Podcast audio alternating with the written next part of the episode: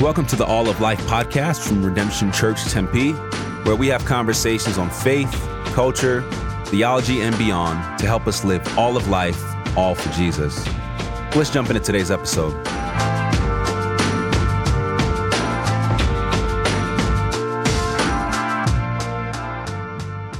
Hello, everyone. My name is Warren Williams, and I'd like to welcome you to the All of Life podcast. Today, I'm joined by Jim Mullins and Josh Butler, and we have a really exciting, cool episode that we have for you guys today. So, as you guys know, as a part of this podcast, what we do is we also take the time to dive into some deeper theological sort of concepts, ideas, maybe parts of our uh, faith that we would not have the time or space to dive into on a Sunday. So today we have one of those topics. Today we're going to be talking about the ascension. Yeah. And I'm excited for this, right? Because I feel like it's one of the things that is not often discussed. Like we talk about the life, we talk about the death, we talk about the resurrection of Jesus, but often the ascension gets missed. Mm-hmm. So, Jim, why are we talking about the ascension today? All right. So here's why we're talking about it. Ever since I was like a new believer, I've heard theological minds, theologians, make this comment. Like, you know what? We don't emphasize the ascension enough. Yeah. You know, Jesus going to the right hand of the Father, and when he like floats away after the, the Great Commission. Yeah. Um, and I've heard that said uh, a number of times. Yeah. The first few times I said it, I was like, really? Why? Hmm. Like that, you know, Jesus floats away like a balloon. Right. Isn't that just some logistical stuff? like, like, like, he was finished here and it was time for him to go away. Yeah, like yeah, yeah. when someone goes on a tr- uh, does some amazing thing. Yeah. We don't talk about the plane that got them there. Yeah, right? absolutely. So that was my first thought. And then I heard it again and again and again. And I've kind of seen some of the implications, but to be honest with you, uh, back then I was like, I should look into that sometime. I should ask. I should wrestle with that. And I never have for like 20 years. And then Josh said it the other day, and I said, All right, we're doing this and we're going to do it on a podcast. Love it. Love so it. that's why we're talking about it. But before diving in, yeah. I think it's just important for us all to get in the headspace of mm, what yes. what's going on. Like yes. Acts Acts 1, um, Jesus is resurrected Disciples think that's probably pretty cool. Yes. Uh, they're standing around. He talks about uh, waiting. Uh, well, first, is he talking about when are you going to restore the kingdom? Yes. it's like, not for you to know not the for time. you to know. Yeah. yeah. He talks about the Holy Spirit that's coming. And uh, it says in, in verse 8, uh, but you will receive power when the Holy Spirit comes upon you, and you'll be my witnesses in Jerusalem and all Judea, Samaria, and the ends of the earth. And he's sending them out on this mission. And then I think let's just take in the humor of this. And it says, after they said this, like, look, no. he was taken up before their very eyes, and a cloud hid him from their sight. They were looking intently up into the sky where he was going, when suddenly two men dressed in white, these are like probably angels, uh-huh. uh, said, Men of Galilee, they said, Why do you stand there looking in the sky? The same Jesus who's been taken from you into heaven will come back in the same way. Mm-hmm uh, that you have seen him go into heaven. Like, put if that you're is kind of a funny scene. If you're in the disciple shoes, like, what are you feeling? What are you thinking? What's what's going on? Well, if the resurrection is probably the coolest thing I've ever seen, I'm a disciple up to that point, right? Yeah. This is like, this is even ten times cooler. Yeah. I mean, uh, by on the surface, he just floated all the way through the sky. Yeah, yeah, yeah. yeah. so like a balloon, dude. Yeah, like we lost like, him. That's amazing. Pull him back down. like, He's got the string. Let's yank him back I think down. it was an appropriate, uh, you know, reaction to stand there looking up because it's like, well, what's he gonna do next? Yeah. Did, did, did, they think he was just gonna be up there for like? Five yeah, minutes? exactly. Come back down. I was like, are we gonna be able to do that? You know, like, yeah. yeah if we were all up front talking and suddenly Jim, you just start. Yeah, you're like, you're like I'm gonna be standing there looking up for a while. Yeah. It's gonna take an angel to get me to stop looking. Honestly. Yeah, yeah. The angel's like, hey, hey. Yeah, it's like, hey, go like, do go this stuff. oh, okay. I mean, I mean, I'd be sitting there. I'd be like, can we get him back? Yeah. Like, yeah. can we get a little right. clarification on some stuff? Yeah. You know. Uh, so I mean, the strangeness of it, and it's. Yeah filled with all kinds of important symbolism that Josh is going to break down. Josh, we're going to go all over the place here uh, and dive into some stuff. But if you could just crystallize yes. one thing you want us to walk Definitely. away with today, what is it? The one big idea here is this that we tend to think of the ascension as Jesus went away, but really what it's saying is that Jesus has been exalted. Mm-hmm. So I think we tend to think of the ascension. I found just on a popular level, and many of us, like we just tend to default to thinking like, dude, the ascension means Jesus went away, he's on vacation, he retired. Like someday he'll come back from retirement, someday he'll get back from his vacation, and then everything will get whatever. But right now, he's kind of gone and we're on our own. And there's this sense of just absence. You know, like the ascension means that Jesus is absent. Where I think what we'll kind of dig into today is actually, I believe because of the ascension, Jesus is actually more fully present than he would be otherwise, which mm. is gonna weird. That's gonna take some unpacking. Yeah, yeah, That's what the sure. New Testament wants us to see is that dude, the ascension is not like Jesus is on vacation. Yeah, the ascension is Jesus is ruling and reigning over all creation, and we mm. have access to Him here and now, all over the earth as His people. And I think it changes how we pray. I think it changes how we live. I think it yeah. changes our understanding of the kingdom of God here and now, and yet also not yet. Like all that is wrapped up with our understanding of Jesus' ascension. So, Josh, the way you're describing this, you know, this sounds like something that's massively important. Yeah. Right. Yet, you know, in my opener and what Jim uh, just had to say, it's like something that's often neglected yes. and overlooked. Why is that the case? well, a couple of things, you know. I think first off, because it's weird. You know, we, we hit on this, but like, dude, floating up into the sky. You know, like Jesus is like a middle aged man, kind of floating up into the, yeah. the cosmos. And dude, did he have a spacesuit on? You know, I think especially right. post, you know, modernity like Newton, Galileo, mm-hmm. like dude, we have a different understanding of the cosmos now, right. and it's like, how's he breathing up there? Yeah. Where is he? I think of the uh, you know the Russian astronauts that went up and like. We, you know, we, we didn't see, heaven, yeah, we didn't see yeah. God. Know, we didn't see, see Jesus. Right. You know, like maybe he's mm-hmm. hiding behind a planet yeah. or something. You know, like where is he, kind of thing. And uh, and actually, some of the stuff we're going to be talking today too is based off of this book that I found really helpful. If anyone's interested, called "The Ascension of Christ" by mm-hmm. Patrick Schreiner. It's kind of a short simple but but helpful book, I think, on getting our mind around the ascensions. Some of the stuff we're talking about here, I've, I've kind of framed up from that. But you're so good at attributing, source. attributing yeah, footnote. Yeah. We'll there it is. That in the show notes. A verbal footnote yeah. there, right? Yeah. But uh, so one is just that it's weird. You know, a couple other things I think is honestly, uh, the word ascent does not appear in the New Testament. Hmm. So we're talking about the ascension, but the actual language is not actually used, and even the Bible doesn't talk a lot about it in the ways that we'd expect. So um, really, like Luke, the end of Luke and Acts, beginning of Acts, same author, are the only places that it's this narrative is described huh. of this actually happening, right? Like Matthew's gospel, end of John's gospel, Jesus is still on earth, hanging right. out with disciples, end of Matthew and Mark's original, it's not there, you know? So um, so we can be honest and kind of go, hey, actually narratively and even the word, it's not emphasized in the New Testament.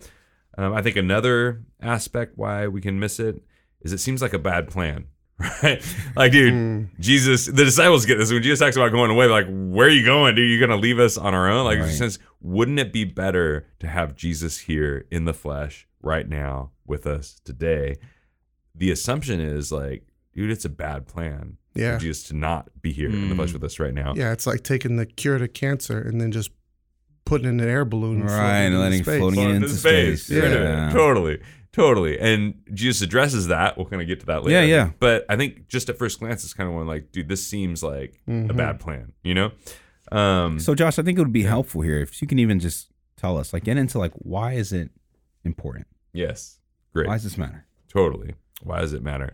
Well, you know, there's a couple of reasons. One is even though, uh, just, man, it is actually a big New Testament emphasis. So even though I mentioned the word ascent doesn't appear and the narrative doesn't appear, the concept is all over the New Testament. Mm-hmm. And it's in the language of Christ's exaltation, his mm-hmm. triumph. Mm-hmm. Jesus has been exalted over the principalities and powers, over every eh, thing in all creation. Jesus is the rightful king and ruler of heaven and earth. Like the ascension is the doctrine that helps us understand like where Jesus is now, mm. and it's in the exalted place of the highest authority at the right hand of God the Father, mm. now ruling and reigning. And the reality is, God has always been king. You know, God is king right. of His creation, but this is the first time where now God, as king, is ruling with the humanity of Christ. Like Christ has actually, there's something new right? Like in history, like Mhm. pre ascension, like God's always been king, but now we have actually a human king, God in Christ as our true human ruler and king. Hmm. So one reason it's really important is like, dude, it's it's all over the gospel, the New Testament. Um, and you start reading through the gospel and you see in the New Testament, like it's central in the New Testament sermons and Acts when they're preaching about Jesus, their emphasis is actually on his present exaltation, his Yeah. rule and reign. Yeah. Uh, it's related to the giving of the Spirit. Christ goes up in order to send the Spirit down, right? And that's related to like, dude, our access to God today. I would say it's not that Jesus is absent; he's actually he's omnipresent. Yeah. Jesus is able to be omnipresent because of the ascension, meaning that our brothers and sisters in Vietnam and Mm. Right. Africa and Cambodia and whatever, like in Latin America and here today, we're connected and united as the body of Christ all the way around the world Mm. because of the ascension. And Jesus even says, like, if he didn't ascend, that wouldn't happen. Right. We wouldn't all have access to this global church, the global people of God today, the access that we all have. Um, yeah, and I think again, as we'll get into, I think it has a lot of implications for how we live today.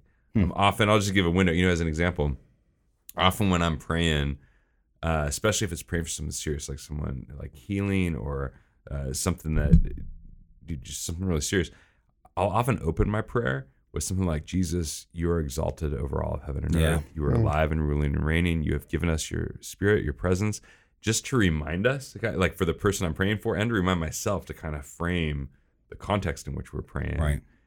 And I find that helps orient me with confidence in the access that we have here and now to the presence of God and the reign of Jesus. Hmm. So so conceptually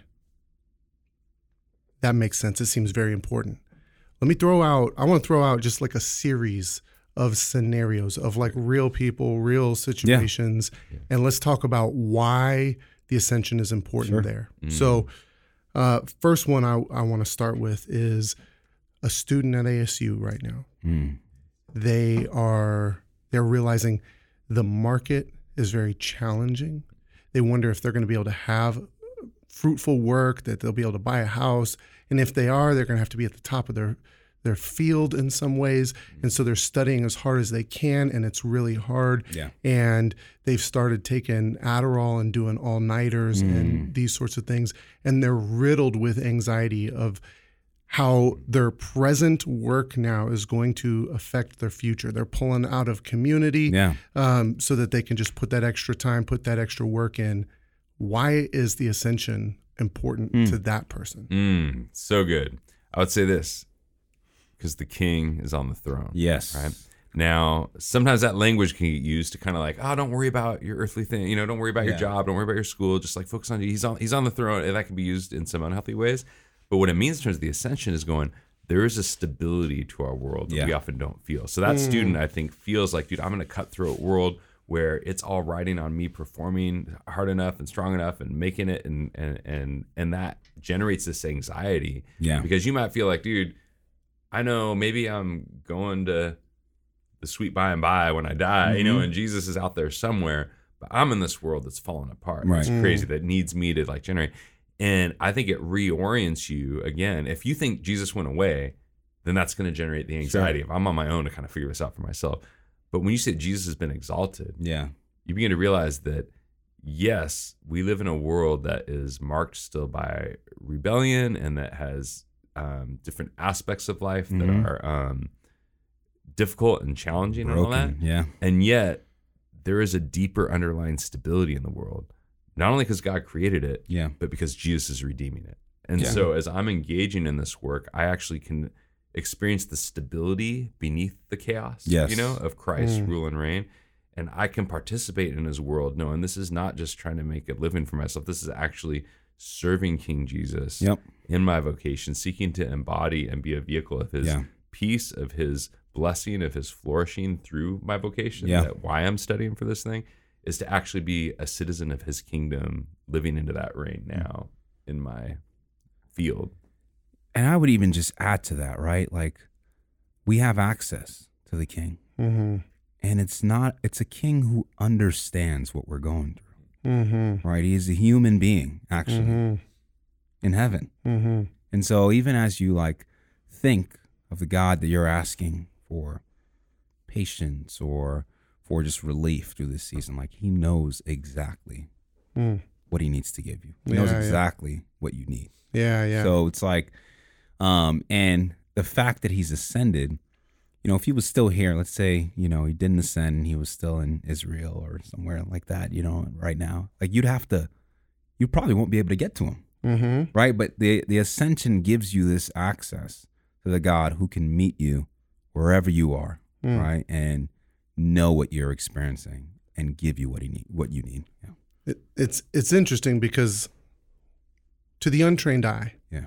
I think you know even like with myself, I figure the ascension gives me a feeling of God's distance when I Mm. first read it, not His presence. Sure. Mhm. Um, and Mm.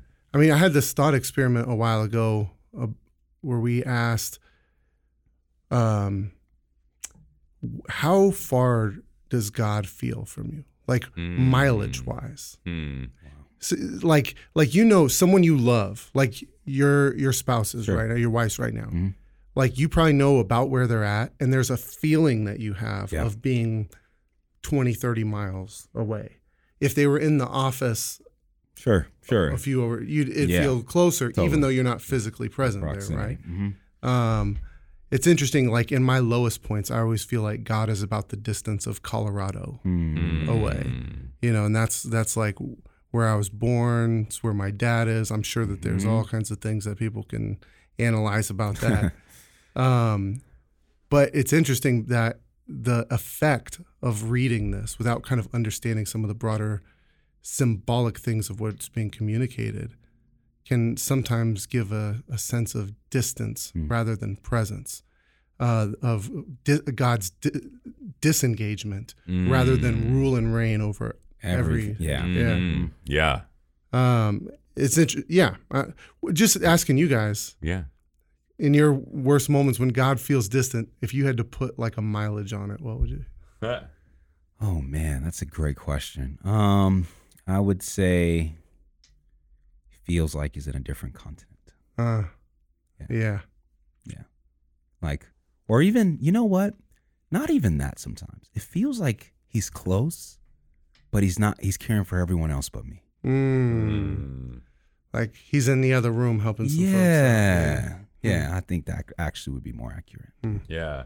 I think the image I have is like he's outside, Mm. but I'm in like this dark room that's cut Mm. off. You know, Mm. like so even the the distance doesn't feel like super long. You know, like it's like however many feet to my front door. But like I feel like, dude, I'm in the dark and I can't Mm. get out. There's like Right. light and there's Yeah. presence and there's joy, all that stuff right out there. But I'm kind of in in this dark space, like Yeah. a, a closed Yeah. closet or something, and I can't get out. You know? Yeah. And- yeah. So to the person, this will be my second scenario. Hmm. To the person who feels like they want to hear from God, they want to connect with God, but they feel dry and disconnected and that he's distant. So you're saying that the exaltation isn't more proof toward that narrative. Hmm. But what are the implications for them? Uh, Yeah. What what does the ascension mean for that person? Great, great. Well, maybe to, to frame it, I want to zoom out a little bit and kind of go. Um, I think two things, two stories that come to mind biblically have to do with um, in Acts that we see is the way that Jesus' ascension is portrayed. Hmm. And so, uh, one is so if we think about Jesus as prophet, priest, and king, Yeah. right? Mm-hmm. And in the Old Testament, um, there are these foreshadowings of the prophet ascending into the presence of God.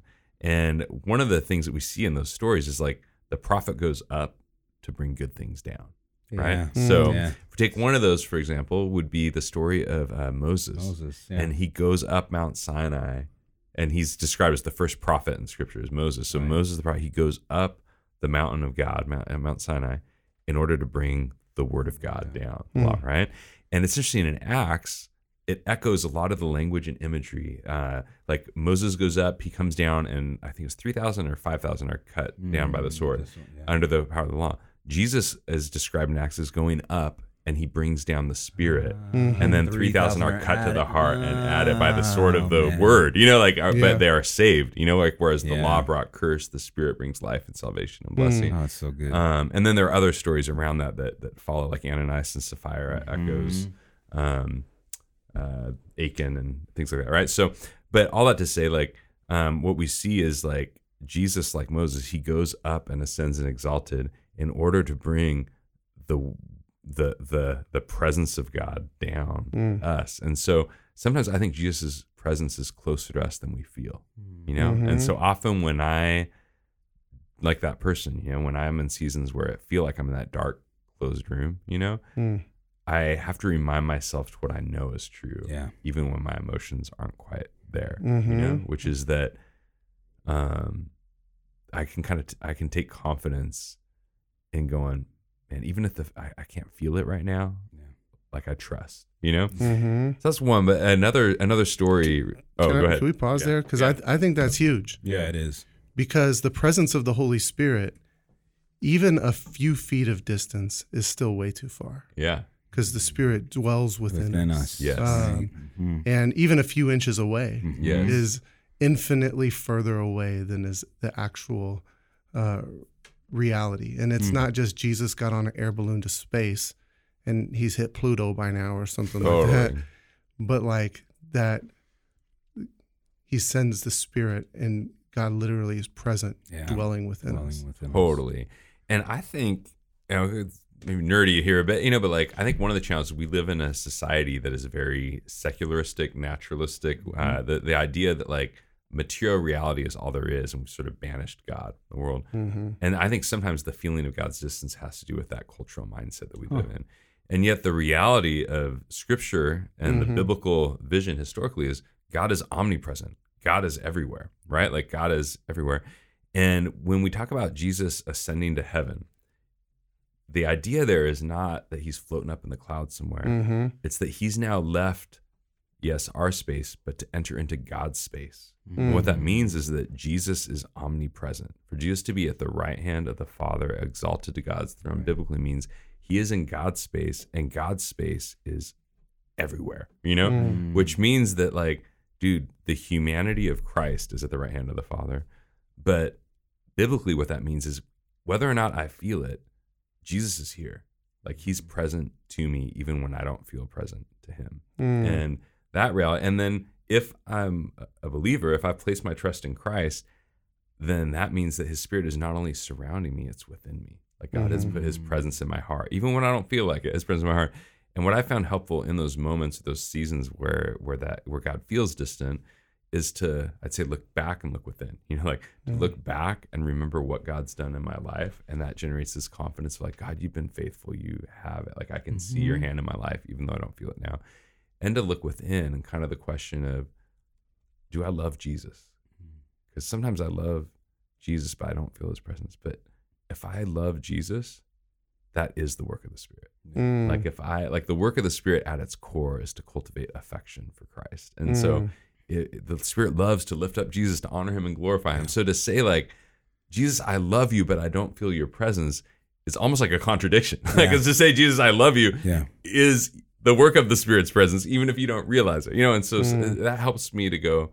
I think Jesus is closer than I feel. Mm. Mhm. You know, when I see His work looking back in my life, when I see the love of Christ within, it can create that confidence of going, "Yeah, you're closer than I feel." Mhm. Yeah. No, I think it's it's so good the way you put language on that, Josh. And I think um to your point, right? We live in such a secular society that even you know when we come across people, um, I'm I'm thinking particular believers right right now that are like in a season of suffering or like just in a season of hardship, and they say something like, you know, I'm going through this, but I truly feel like God is here. He's caring for me. He's present with me. I think even sometimes the most faithful faithful of us can quickly dismiss that as a coping mechanism Mhm. instead of that actually being the presence of Jesus, like being a strength beyond whatever strength that person has inside of them. Mhm. And Mm. um, I mean, I- you know, I've seen it time and time again. I've experienced it myself time and Mhm. time again, and um, it is truly a testimony to Jesus the Emmanuel, God with us. Mhm. Yeah. Yes. Yeah. So, uh, Josh, um, you kind of gave us the implications there, right? Of Jesus's ascension on him as his, his identity as a prophet. But you also mentioned that the ascension has implication on his role as priest and Mm. king. What about the ascension implicates his role as priest? That's good. That's good. Well, uh, great question. If I can actually stick on prophet for one Oh, more, okay. because there's, He's there's got one more. piece there. I think it's like really powerful. it's another. I I, I just uh, Yeah. man, this it, it relates to what we were just talking about too, which is why I think it's good to talk about it here. Um, but there's another Old Testament story that Acts is drawing upon, and it's the story of Elijah's death. Mm-hmm. Right, so Elijah is like. Moses and Elijah, Yeah. Mm-hmm. the two big prophets of the Old Testament, right? So Elijah is like one of the biggest prophets, and Elisha comes to Elijah before he dies, or before he dies, before he ascends, and he says, "Hey Elijah, would you give me a double portion of what you have, like of, of your your ministry, Mm-hmm. right?" And Elijah has like raised people from the dead. Right. Elijah has healed the sick. Elijah has spoken truth to power. Elijah has embodied the justice of God. Mhm. Elijah has confronted sin and idolatry. He's brought down fire on the prophets of Baal. Elijah has like had all this amazing, awesome stuff go Yeah. down through his ministry. Mm. And Elisha, his disciple, is going, I want that, but times two. Like, I Mhm. want that, but double. Can you give me that Bold 2.0? question. You know, like make me Elijah 2.0. Mhm. And you're going, that's, that's bold. Like, generally, you think as a disciple, you're kind of going, can I get a half of that? Or can I get a yeah, quarter yeah. of that? Can I, can I do a little smidge of what you're doing, you know? Mm. And um and so Elijah tells Elisha, he says, "Well, here will be the sign. If you witness, if you see me when I'm going up. If I'm just taken Mm. away from your sight, you don't see me, then the answer is no, essentially, right? But if you see me as I'm being lifted up into the air, as I ascend, you know, as I go up, then that's the sign that you will receive the double portion. right? Mm. And what's interesting, this first struck me years ago when um if you've ever been a liturgical church, sometimes they have the you know the the lectionary where they'll read different passages like Old Testament, New Yeah. Testament, Gospel together. And what's interesting is in the lectionary that scripture is paired with the ascension of Jesus in Acts one, right? And when you hear them back to back, you hear that read, and then you hear what you read earlier in Acts one, where Jesus is going up, and it says, and it emphasizes multiple places with um, language like they were gazing upon him, they witnessed him, they saw him. Acts one is wanting us to see like they are. He didn't just disappear; they're seeing him ascend Mm. like Elisha saw Elijah go Mm. up. And there's actually phrases in here that are drawn from the Greek version of the Old Testament, that, Ah. that story. You know, I think those echoes, what they're wanting us to say is like, as the disciples, we don't just get like a f- 10% or half or a little smidgen or whatever Jesus had. Like the essential, the, the, the fear that we have is like, dude, Jesus went away. So now we're on our own. Mm. And what that backdrop is saying is no, we saw, they saw Jesus goes up, go up. And so the spirit gets a double portion of Jesus' ministry. Like the spirit actually has, Jesus is going, what? You saw me doing mine. I'm now giving double Yeah. to you all. And we, we hit this in our John series, but you know, there's this place people wrestle with where Jesus says, Hey, because I'm going away, Great. you'll do even greater Yeah. things. Mhm. And people are like, well, dude, you raised the dead. You Right. like, oh, what, what does that mean? You know, um, if I, as an individual, if I haven't done all that, like, then am I not doing a good job? Mhm. But the way that most theologians have historically understood that has been, uh, it's not greater in quality per se, but greater in quantity. Going that, Mm. like, dude, Jesus going, because I'm ascended, I'm giving you my presence. And now, if you got 2 billion followers of Jesus around the world, they can do greater quantity of things than Right. Jesus on his own in the flesh can do. Mhm. And so the whole point for our purposes here going like Jesus as the ascended prophet, it means that he is empowered and filled and building up his church to do the works of ministry in the world, to actually embody his presence in the world, to actually do so with his presence and in his power, um, and to actually, yeah, like the ascension means we get the double portion. we, got, we got Yeah. access to the We get presence of seconds. Jesus. We get Yeah. seconds, you know, totally. Uh, it it means that there's not a dozen dudes walking around Galilee and people are getting healed and and there's like transformation happening and the presence of God is there. Yeah. It means the same is true for Tempe, Arizona Yeah. and for Paducah, Kentucky and Yes. for Is that a real place? I think so. Okay. totally. Uh, yeah. And for the island of Cyprus. Yes. And the Maldive Islands. I can name a lot of islands. Totally. I, I mean, I think. Uh, And know, how would they even yeah. get there? They Yeah. didn't know the moment. Yeah, right. right. Uh, well, and one of the things we love doing in our service, you know, celebrating God stories, stories of what God's Yeah. doing, and we hear these stories like people are encountering Jesus. You know, Right. like people are going from sin to salvation, are going from death to life. People are experiencing faith and trust and and, and salvation, and they're experiencing. I, I think of Acts, where like, dude, these men have been with Jesus. These people have been with Jesus, and I think there's this reality today of like that's happening all over the world and right Yeah. here in Tempe. Like Jesus is building up his church. He's equipping his church, he's filling his church. And it's not just as a role model, hmm but it's actually with his presence. Mm. Yeah. So if if if the disciples in that moment, someone got a time machine, Yeah. and or a little camera that could show the future, and they showed this moment here, Wow.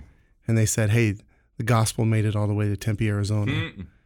Not only would their minds their minds would be blown That Tempe exists. That- Yeah, yeah, yeah, exactly. because Is that their, a continent over there? their conception Is that outside of of the Corinth? size of the world did not even include where we are, and the fact that we're sitting here as worshipers of Jesus Totally. is because of the exaltation the- and the ascension. Yes.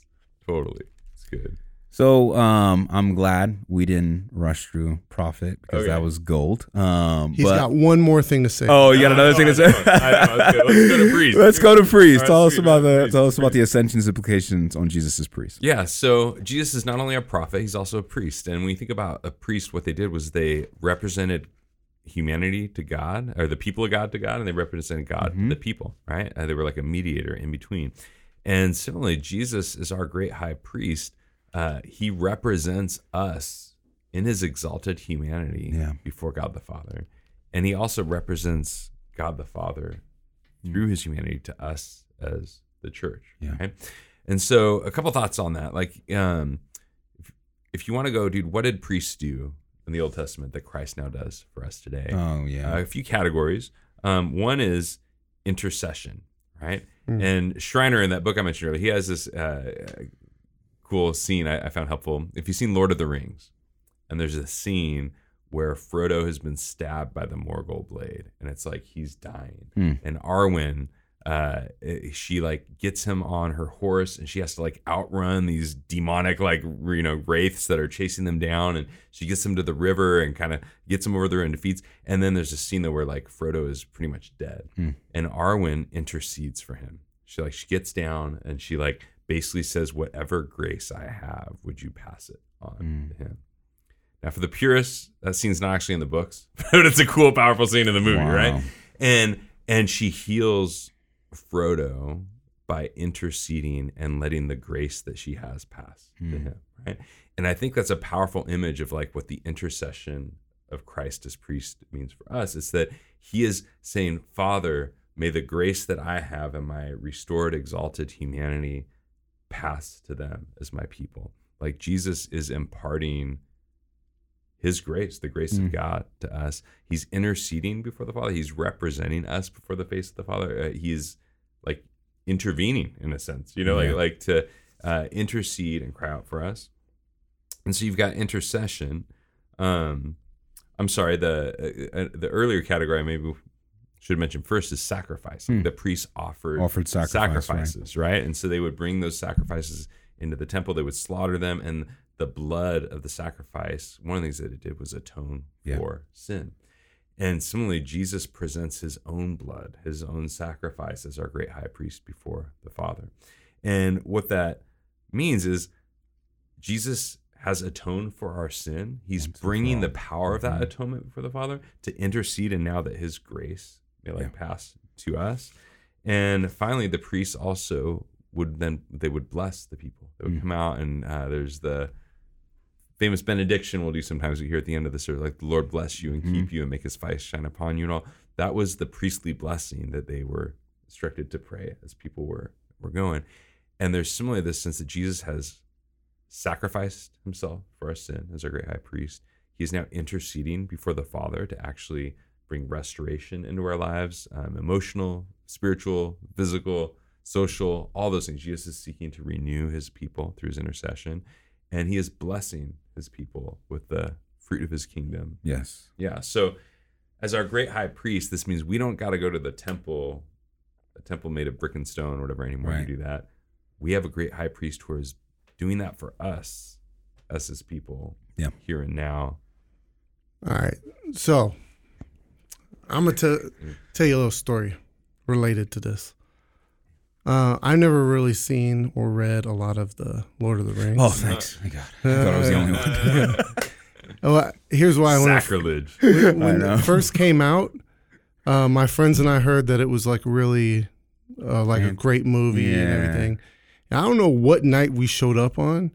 but We were there and we were the only people who weren't dressed like one of those creatures in the movie. Like these people were hyped. Yeah. And Probably uh, they were in. Probably, you guys probably thought you were in danger. Yeah, no, for sure. And it was definitely That guy has a sword. And yeah, no. And it- this guy's dressed like an elf and and you know a battle axe, and I didn't even bring like a baseball bat, right? um, but so we're in that moment, and the and I, I didn't fully catch everything that was going on in the movie, but I do think about the guy who's sitting next to me. Hmm. Guy who's sitting next to me uh, struggles Yeah. he struggles because um, he had a few kids uh, with someone who isn't his wife, uh, hasn't showed up early in his life Hmm. uh, to those kids, um, has really struggled with substance stuff, and uh, is just racked with guilt and pain Mm. Um, and Josh, this is a question coming for you. You got the book open, but I got a question for I'm you. listening. Like this dude is, he feels like he is the biggest loser, Huh.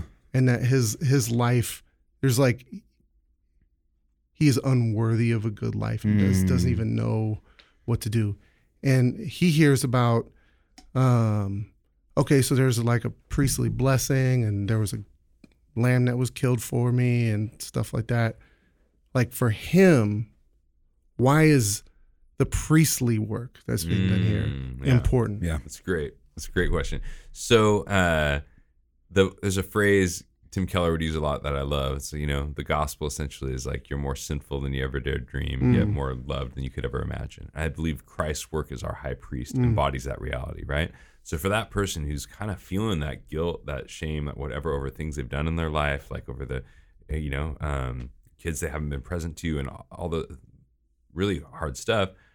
The truth of the gospel goes like, yeah, that was bad. You know, Yeah. I, think we look in our world today and you get a lot of self help, like, oh, well, we all make mistakes, or oh, whatever. You know, it's like going, no, that was really bad. Like it, it does name the truth Yeah. of the He's horrendous saying- things you've done. The breathing exercises aren't helping. The breathing exercises. Yeah. T- right. yeah. Yeah, Right. rather than trying to minimize what he's done and Uh-huh. saying like, ah, it's not that big of a deal. We all make mistakes, or you just love yourself, whatever. You know, it's going. That was worthy of death. Mhm. Like what you did was actually worthy of dying, Mhm. and that's the kind of you are more sinful than you Yeah. ever dared believe, whatever, right? And yet, your great high priest has sacrificed himself. For Right. you. Mm. Like you are so loved that he gave himself. His blood Yeah. covers all your sin. If you simply look to to him, trust in him, like he's your like. And so, what what I believe Christ's identity here means for him is going like you don't have to minimize what you did. Yeah. Actually, the more you press into like the gnarliness of what you've done, like the more you begin to realize how deeply loved by Yeah. Christ you are. Mm. You know, and it's his work as our great high priest that's going. Yeah, that guilt that you're feeling, that's been atoned for. That's been covered for. You don't have to live under the guilt. Like I paid the penalty, so you don't have to pay the penalty anymore. Um, even to yourself. And and going like when you're experiencing those things and you're praying, God, forgive me, or God, whatever, you know, like Christ has already been praying that for you. Like, Yes. Mm-hmm. Jesus' prayers for you are stronger than your prayers for you. Mm. You know, like dude, like Yes. like Jesus cares more about you. He he cares more about you than you care about yourself. Yeah. Like he's representing you before the Father at a deeper level than like my prayers can be so weak. You know, mm-hmm. like how much Yeah. it takes for me sometimes to even get to the point of owning and acknowledging. And it's like, dude, I'm just trying to catch up with Jesus. Yes. Like he's Jesus has already been representing that person's sin before the Father. Yeah. And how much he cares about you. You know, I, I mentioned the Arwen Lord of the Rings earlier one of the things I love in that story is that she's half elf, hmm. not full, and she sacrificed, she gave up immortality, hmm. going to the dying, undying lands hmm. in order to be present to the harsh realities or whatever. And I feel like it's like this echo, you know, of like, dude, Jesus left heaven. He left the undying lands. He left the comfort, Yeah. whatever, to suffer and die on behalf of that dude's story. Mm. Even if he's not wearing the elf costume in Lord of the Rings movie, Yeah. like he's got someone who forsook the undying lands to like give his life for him. Mm. Yeah. You know? Um, and now Yeah. going to Jesus is not his goal is not just to get rid of the bad stuff, it's actually to bring in the good stuff, to bless him. Actually, Yes. Right? To actually bring the presence of God, the fruitfulness of God's life into his story. Love it. You know, that's why for me, like the book of Hebrews is one of my Mm. probably one of my favorite books in all of scripture because I feel like it gives us a glimpse as to like Mm. all of what we're talking about today, right? It Mhm, talks mhm. about Jesus's ascent and what he's doing at the right hand of the Father. He's interceding for us. And one thing I that always hits me every time I read that um, is when the author of Hebrew talks about Jesus' sacrifice is good forever. Mm-hmm. Mm. It was one more sacrifice. I mean, that's the last sacrifice. It was good. It was the one and for all sacrifice that was Mhm. needed Yeah. or whatever. Mm. Yeah. And I think um, so often, right? Like you've had the rough story presently in the past or whatever it may be. You think you got to sacrifice more, Mhm. right? You think you got to offer a bigger sacrifice Mhm. um, than maybe someone else who doesn't have such a gnarly story. Yeah. It's like, no, Mm. Jesus' sacrifice once and for all, no matter if you've had the gnarliest story or you grew up in church. Mhm. Yeah. It's good for everybody. Mhm. Um, yeah. Before we get away from Yeah, yeah. can Yeah, I go yeah. Bible nerd for a Yeah, second? yeah, yeah, for sure, for sure. Yeah, yeah, go ahead. Wait, you haven't been going by? I haven't gone Bible nerd. No. wow, man, start- we're about to get I've into the next a- dimension. I've been going Lord of the Rings nerd. Now it's Yeah, Bible oh, nerd, that's, right? that's, that's fair. yeah. All right, dude. The ascension of the priest. Yeah, right? yeah, yeah. Now this is an old. A lot of us, I think, are freaked out by Old Testament, like Sure. temple and priests and sacrifice. What's going on? It feels weird. But one of the grids I found really helpful. There's a theologian, T.F. Torrance. He talks about in all this stuff in the Old Testament, God is crafting a language to help us understand Jesus when He shows up. That's what I've found, found helpful when you're approaching some of that wild language, Yeah. imagery stuff in a different culture. You know, is is to go, okay, how does this help me understand who Jesus is and what he's? And when you looked at the high priest and their role, every year the high priest would ascend. Would ascend, right, right. now. Mhm. So in the temple, uh, that where the once a year, Day of Atonement, the high priest would ascend into the Holy of Holies, and that's because the architecture and structure of the temple it went upwards, right?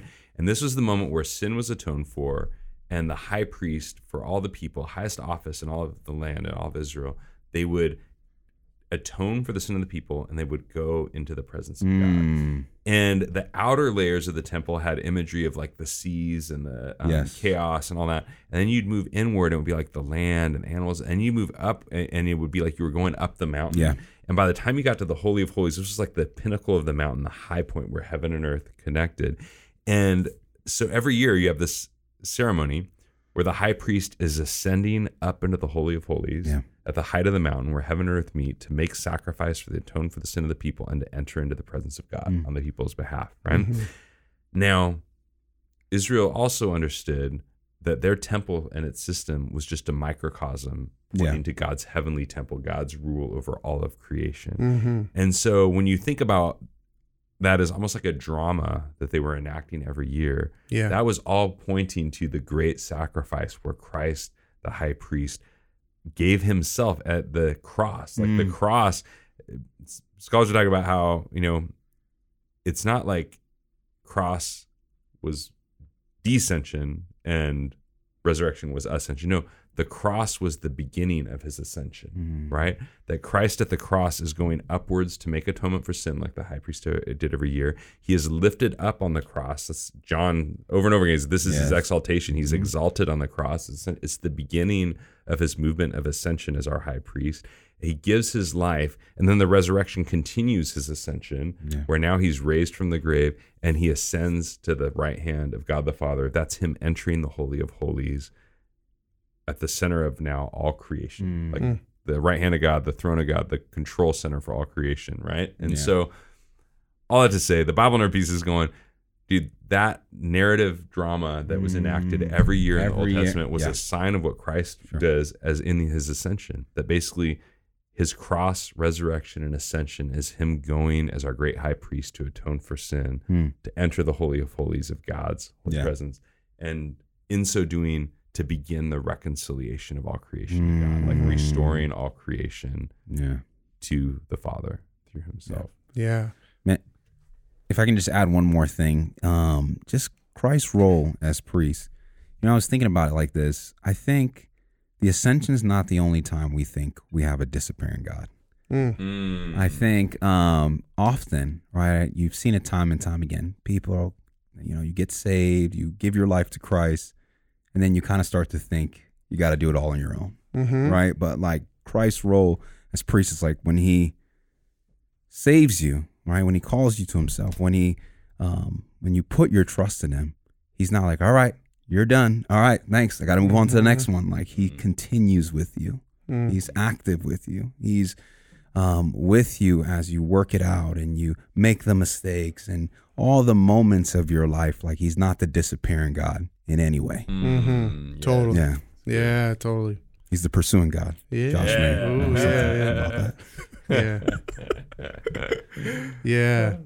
Well, I, I love that, man. I, I just want to highlight this, something that you said Yeah. of that what is happening in the Old Testament and these narratives and these images and all that's connected to the temple and the various uh, rituals is giving language to describe what you are going to see in the incredible Mm. events of the gospel. Yes. Uh, not that Jesus shows up and he's like, I Well, need to sucked. save Here's people. something Yeah, like, well, that didn't work. yeah, yeah. Or even, or even like, or even like, uh, I should make the case that I am the Messiah, so I'm going to pick up on all this imagery Yes. here. Mm. It's not him like using that as much as that is for For him. Yes. Totally. beginning, yeah. He's not rejecting it. He's fulfilling it. He's Yeah. fulfilling But it. when you think of fulfill, even that language of filling something, you know, it's like he's filling out what it meant all along.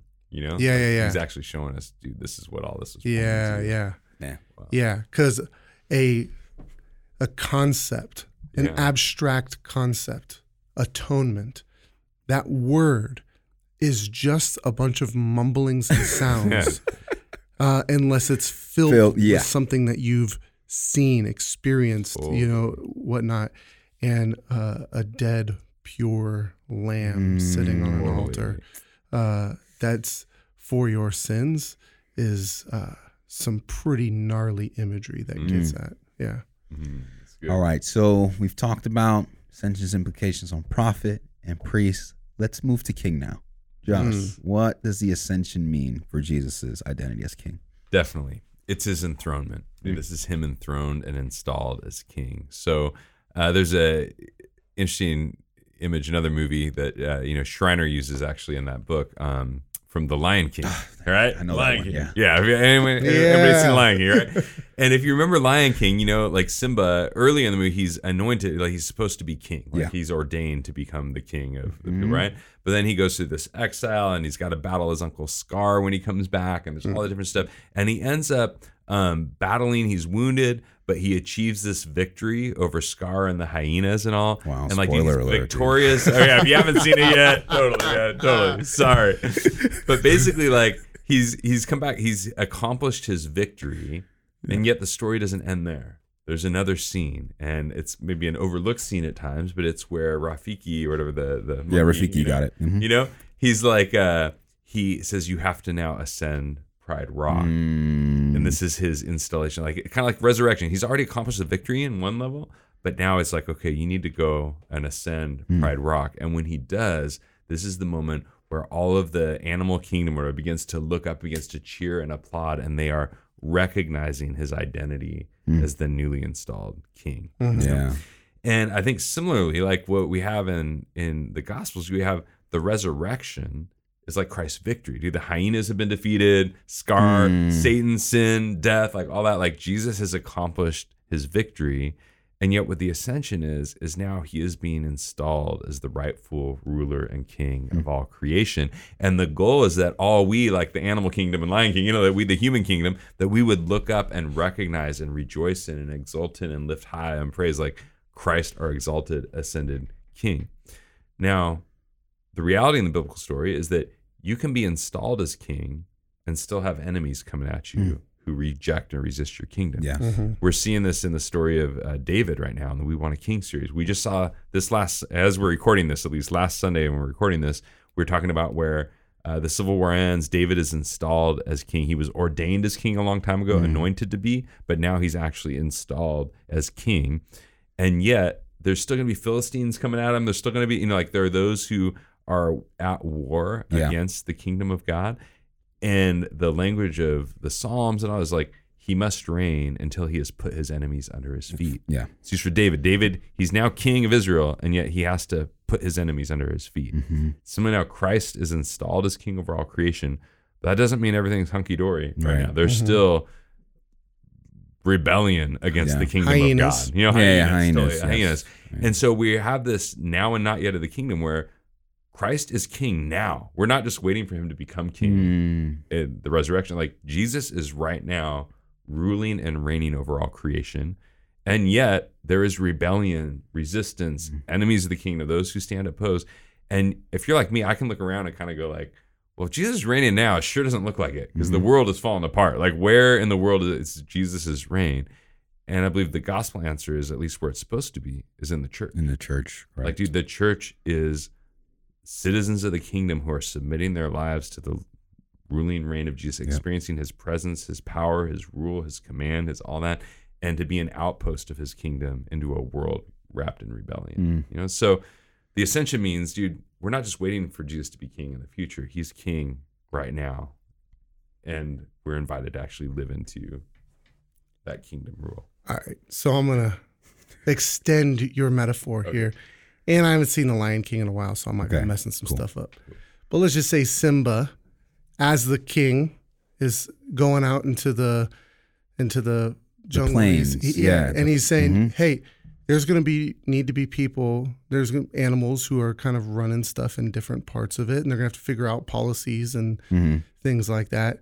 So there is an election in a certain part of the jungle, and uh, there happens to be a, a donkey and an, An elephant. Yeah. That's, yeah. Yes. yeah. Yeah. yeah. We're nominated. Random- yeah. random I like that. Yeah. Yeah. animals. It's Uh, good. yeah. that are debating over who should be the Yeah. rightful, and it gets nasty, Oh Yeah. man. like nastier than when the hyenas were. wow. right? Yeah. Wow. And uh, you know they're they're half, and it's split, Yeah. and you're just like a little lemur sitting there trying to figure out what do I do between the Mm. elephant and the the donkey. Hmm. Uh, how does that? How what? What's the word for the lemur? Definitely, man. I think what the lemur wants to do is go, dude, I follow the lion. Yeah. You know. I don't follow the donkey or the elephant. I follow the lion. Now, maybe the elephant has got these good things going on that the lion, you know, line up with the lion, but there's this other stuff the elephant's got going on, like, ah, that doesn't jive with the lion. Where it lines up, I'm going, okay, I, I can support you, elephant, in these ways, but where it doesn't, it's like, sorry, elephant, I go with the lion, not with you. Mm. Same thing with the donkey. Donkey might have some good stuff where you're going, okay, uh, there's some of that that feels like it aligns with Simba and the, li- you know, Yeah. I'll go with that for you. But where it doesn't, I think big picture going, dude, I'm going with the lion of the tribe of Judah, who is Yeah. ruling and reigning right now. The lamb once slain, who's now victorious and exalted over all creation. My ultimate allegiance is not to this leader or that leader or this president or that president or this, pre- what, like my, This donkey. my, yeah, it's like I gotta live in and engage in the world that I live in. But my ultimate allegiance that I'm ordering my life around is the lion of the tribe of Judah, who is ruling and reigning over all creation right now. Yeah, I And think they are they are under authorities. know? Right, they are under- yeah, like you're rebelling against a higher king. Mm. You know? Yeah. yeah. And, and, and I think the a framework that's helpful is noting the difference between leaning and bowing, Mm. because Yes. uh, throughout history, Christians have leaned towards certain political movements and have seen benefits Mm. in in them, and we we have, you know, our church is actually pretty evenly split on where uh, people might lean. Mm. Uh, but bowing is to give your authority, your allegiance Yeah. uh, to to something. It's to say you determine what is true for me. Hmm. When you set the agenda, I'm lockstep. When uh, when that I am going to be fixated on the words that you are giving, and that is going to sh- frame my life. And when you do that, as much as you even want to have like a uh, you know a Thomas Kinkade painting in your house, and you uh, go to Chick Fil A, you have switched your allegiance Mm. over to someone other than Jesus Mm. Yes. um, as your functional king. And so the enthronement, the ascension means that he's there. Mm. Like, d- doesn't matter what's coming up in the next elections, these people, I mean, it matters, but Yeah. in the ultimate sense, Yeah. like, these are mere mortals. We're not electing a new king. We're not Yeah. electing a new king. Right. And no matter what happens in the next elections, Right. He's, He's- he he remains will as remain- king. exactly. And he's Yeah. worthy of our allegiance. Totally. And I think big picture, like the church, when it comes to a prophetic voice in society for the kingdom, we're called, and we call not only individuals, we call leaders. Yeah. Dude, you're called to bend the knee before King Jesus. Like, Right. Whether you're going President so and so or President so and so, whoever you're looking at, you know, whatever, like, dude, they don't exist in some autonomous sphere of their own authority. It's Mm. like they are underneath a higher king and the call of the church is going dude if you want to get on board with who god is and what Right. god's doing you need to bend the knee to king jesus and Yeah. seek to align your rule with his reign now what does that mean that's where there's a lot Yeah, of, we you have to work like that out, right. work it out but Well, and- the framework of going jesus Yeah.